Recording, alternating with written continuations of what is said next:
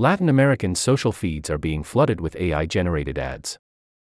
Alex Gonzalez Ormerod. Over the course of the year, audiences around Latin America have increasingly been flooded with AI generated ads, as tools like OpenAI have become widely available. One thing that's become quickly apparent is that Latin American audiences have strong feelings about this content, although what kind of AI they like isn't always so obvious. Earlier this month, Volkswagen generated a storm of criticism for an ad featuring the famous Brazilian singer Elis Regina, who died in 1982. The ad had Regina driving a car and singing alongside her still living daughter.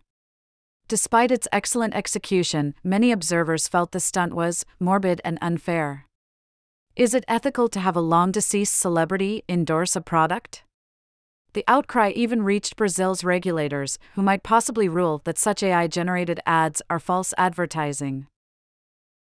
Meanwhile, another AI generated political ad, released on June 27, has proved extremely successful.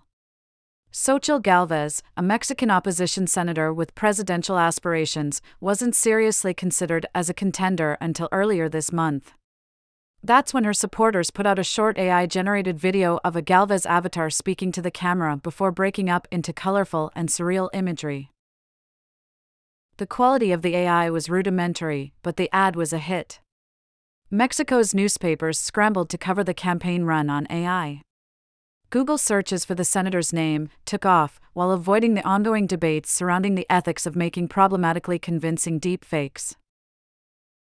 The mixed signals would make it tough for agencies to calculate whether or not to use AI in their ads. Will audiences love it?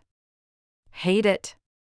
It's tough to tell, but the popularity of the technology suggests that creators are jumping in headfirst regardless. This essay was originally published in our Latin America newsletter. You can subscribe here https colon slash slash restofworld.org slash newsletters slash latin america.